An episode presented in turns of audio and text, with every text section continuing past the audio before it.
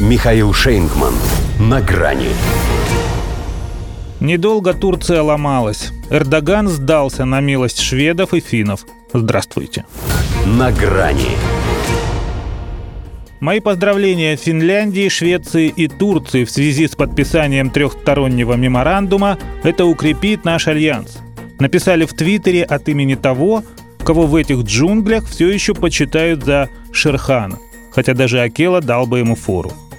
А мы идем на север, а мы идем на север, радостно и с глубоким выдохом подвизгнул Табаки Столтенберг. Было от чего прийти в щенячий восторг. Еще за несколько часов до того казалось, что не в этот раз. Реджеп Эрдоган грозился представить на мадридском саммите неопровержимые доказательства скандинавского лицемерия – ведь что характерно, именно это он и сделал, когда заключил с ними соглашение по безопасности. Что это, если не вещдок против государств, утверждавших, что даже ради вступления в альянс они не пойдут на сделку с совестью? Пошли на сделку с турком, приняв все его требования. Хотя для них это стало еще и тестом на профпригодность. В НАТО же все такие. Этот блок держится на лицемерии – так что, как у них говорится, welcome. Эрдогану, кстати, не стоит обольщаться. Подписать не значит исполнить. Хотя тертый калач. Знает, с какой публикой дело имеет.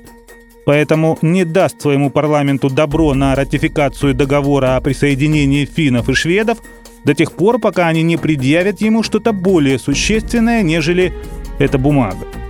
Все-таки есть ощущение, что ему в три короба наврали. Ходят слухи, что американцы, которые, собственно, и учили новобранцев, как это делать, увлекшись, хотели даже, чтобы те и на возвращение Турции в программу F-35 заодно согласие дали.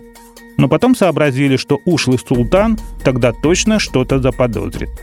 Поэтому президент Ниенестя и премьер Андерсон – ограничились обязательством отменить оружейное эмбарго и готовностью порвать отношения с рабочей партией Курдистана и группировкой Гюлена. Последует ли за этим изгнание из шведского парламента депутатов-курдов и выдача Анкаре тех, кого она считает террористами? Еще вопрос. Но то, что для Стокгольма и Хельсинки домашнее задание от НАТО значит теперь гораздо больше исполнения своих внутренних законов, это уже факт. Они прикроют Эстонию, Литву и Латвию, а также позволят нам усилиться в этом регионе. Дал им генсек новую установку. Прекрасная перспектива. Кем они были?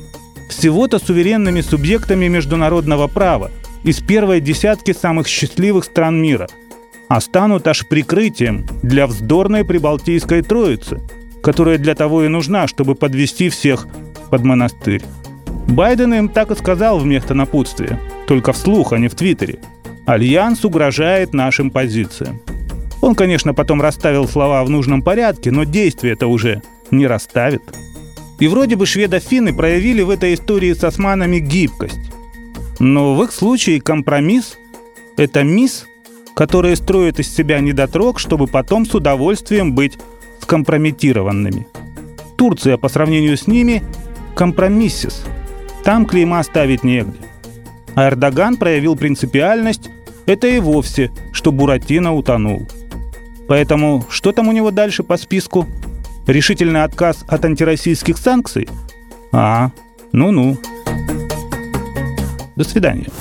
На грани с Михаилом Шейнгманом.